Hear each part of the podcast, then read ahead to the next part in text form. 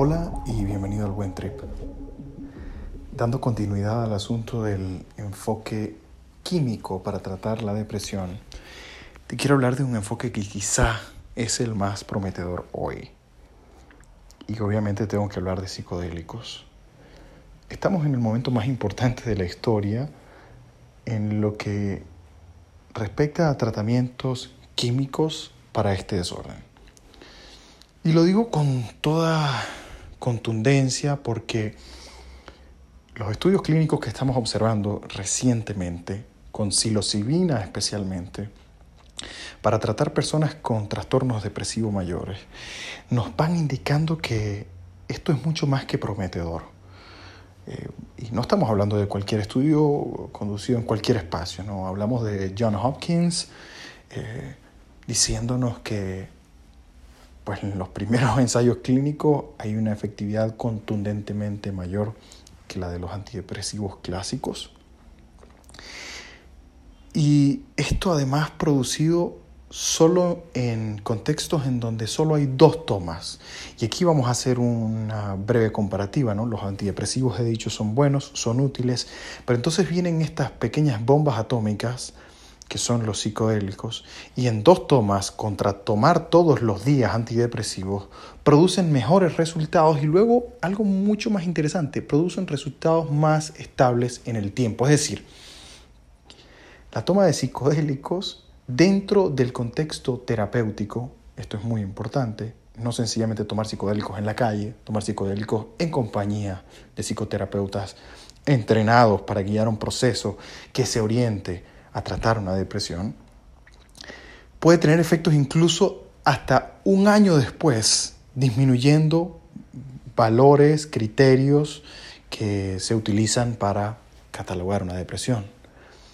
Y cuando digo hasta un año es porque los estudios todavía son tan recientes que necesitamos más estudios para saber hasta cuánto tiempo más un paciente puede entrar en remisión incluso a partir de una toma de psicodélicos dentro de un contexto terapéutico. Ahora tú te preguntarás cómo funciona esto porque suena a magia y es aquí en donde yo quiero reforzar todo lo que he venido describiendo durante el comienzo del podcast. Si esto fuese un tema de un desbalance de neurotransmisores, entonces los antidepresivos serían la mejor fórmula. ¿Por qué funcionan los psicodélicos que no vienen a modular cosas diariamente? Funcionan porque cuando intervienen cambian las reglas del juego en la psique. ¿Y cómo lo hacen? Para esto es importante entender una teoría, un modelo, me gusta utilizar la palabra modelo, para entender la mente humana. Y este modelo, curiosamente, es, fue diseñado por un... Eh, es curioso porque este perfil es entre psicoanalista y también neurocientífico, que se llama Robin Carhart Harris es probablemente una de las mentes más brillantes hoy en la investigación con psicodélicos.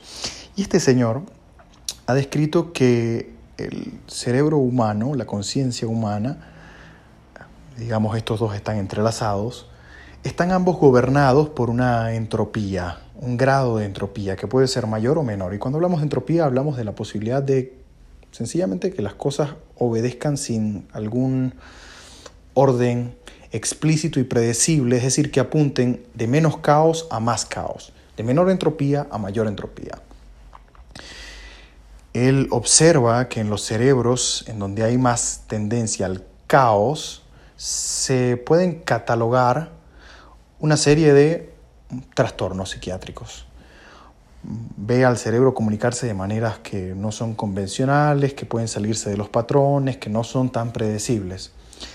Curiosamente, él ahí mete a los psicodélicos, también mete a la esquizofrenia, por ejemplo, y a los trastornos psicóticos.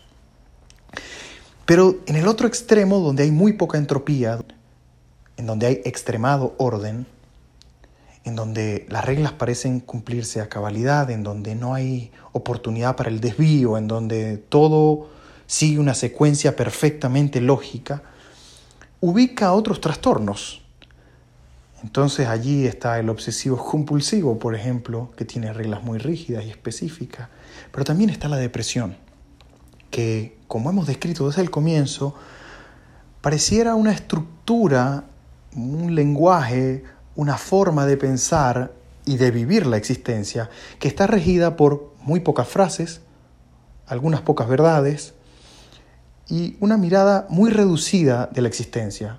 Yo no sirvo, yo tengo la culpa, me siento mal, no me quiero despertar.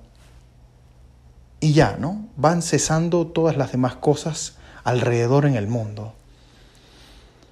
Y lo que él nos indica es que, al menos su modelo propone, al tomar psicodélicos obligamos al cerebro a operar de una forma completamente diferente. Le estamos diciendo a nuestro cerebro que el caos nos puede mostrar otra manera de ver la existencia. Así el paciente deprimido que está sumido en la tristeza y que solo logra verse así, cuando quizá entra en una experiencia psicodélica y ve más allá de sí, ve una conciencia que se sale de su ser, descubre que su padecer a veces puede ser incluso hasta más pequeño de lo que estaba entendiendo, porque la escala de su conciencia es mucho más grande.